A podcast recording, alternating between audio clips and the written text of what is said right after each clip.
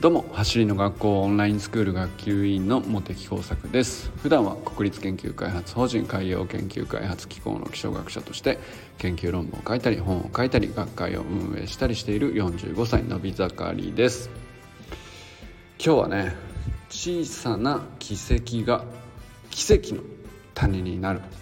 という話をですね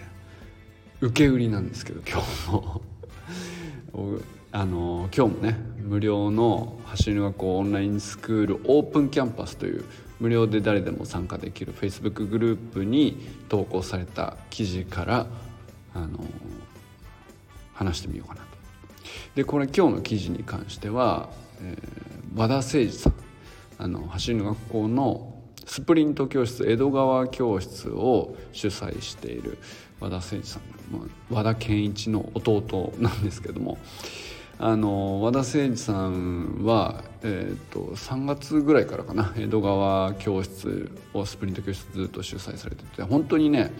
あの非常に好評で、まあ、結果も出てますしなんかやっぱり参加してる子たちがとても盛り上がってるっていう様子がね毎回毎回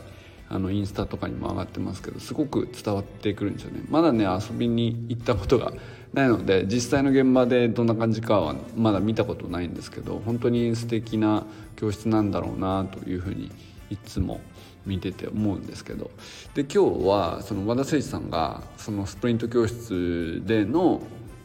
あのまあとある出来事についてエピソードとして書かれているんですけどあのまあちょっと読んでみようか。えー、今日こんにちは。走りの学校の和田誠二です。今日はスプリント教室で起きている小さな奇跡のお話です。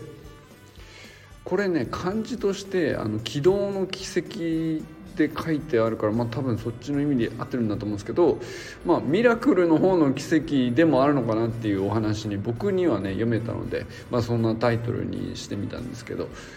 あの本当に素敵な話だなと思ったんですよね。で先日私が担当する江戸川クラスの小学4年生の生徒 A 君のお母様から1本のお電話がありました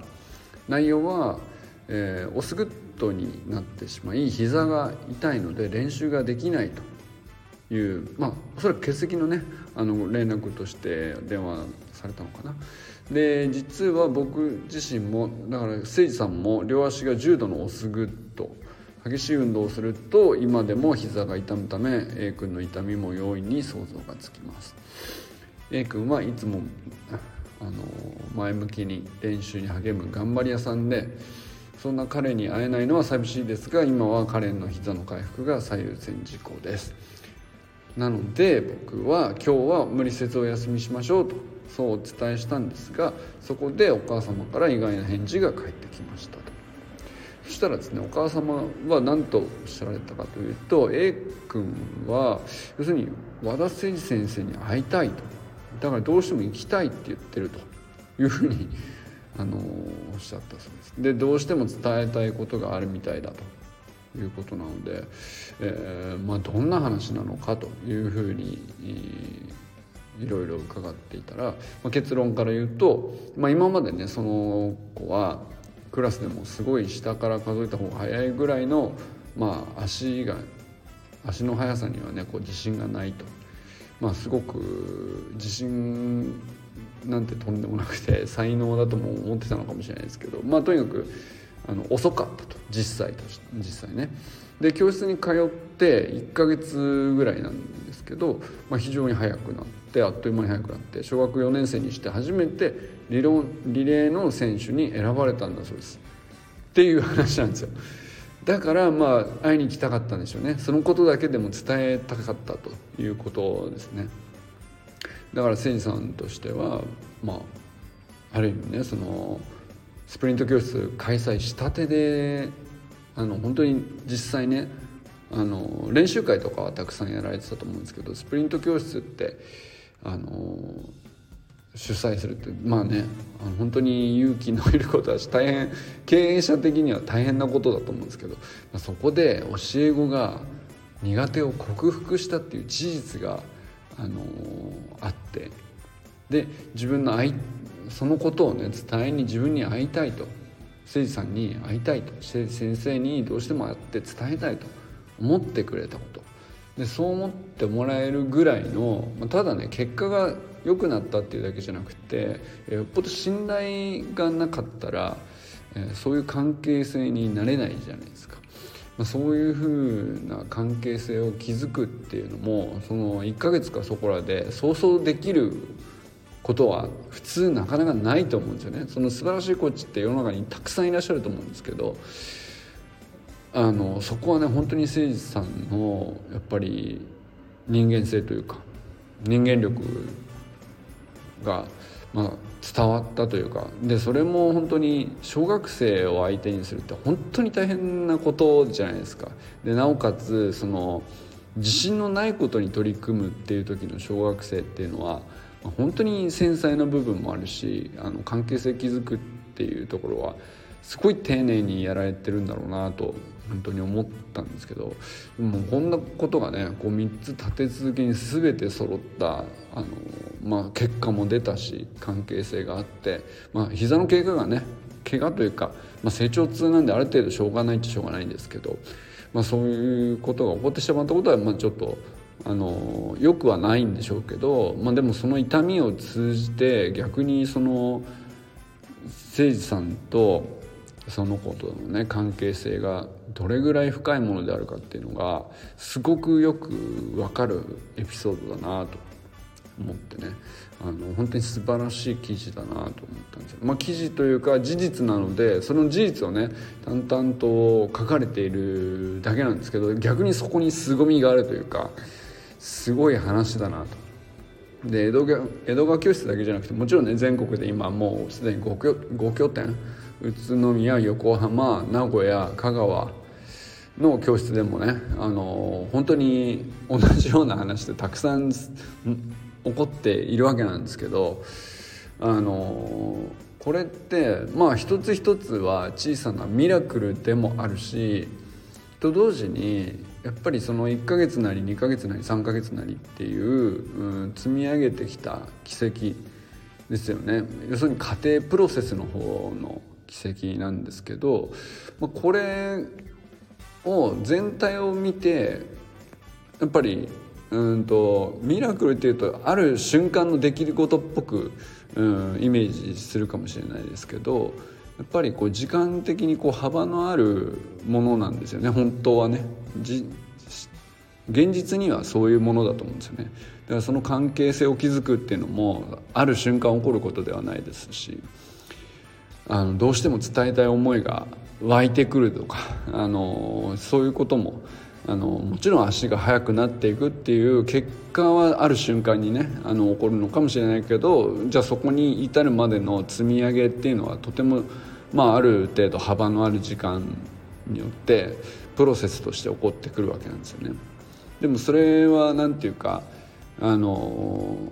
そんなね別に世界記録とかっていうことじゃないけどとてもまあそういう風な目から見たら小さなことかもしれないしささやかなことかもしれないけどでも本人にとっては小さくないですよね。あのものすごく大きな人生の中でも強い記憶になってるんじゃないかなと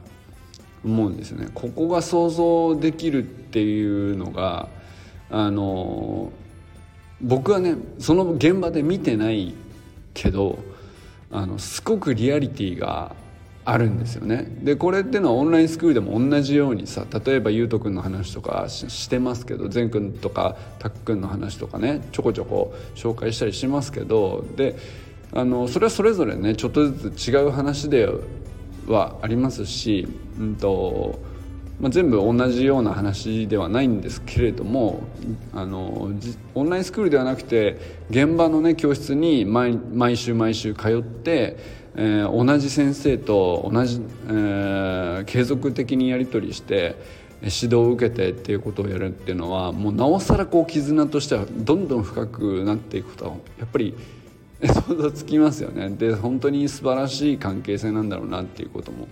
あの分かるしで、まあ、毎回ね同じ仲間と一緒にトレーニングしていくわけですから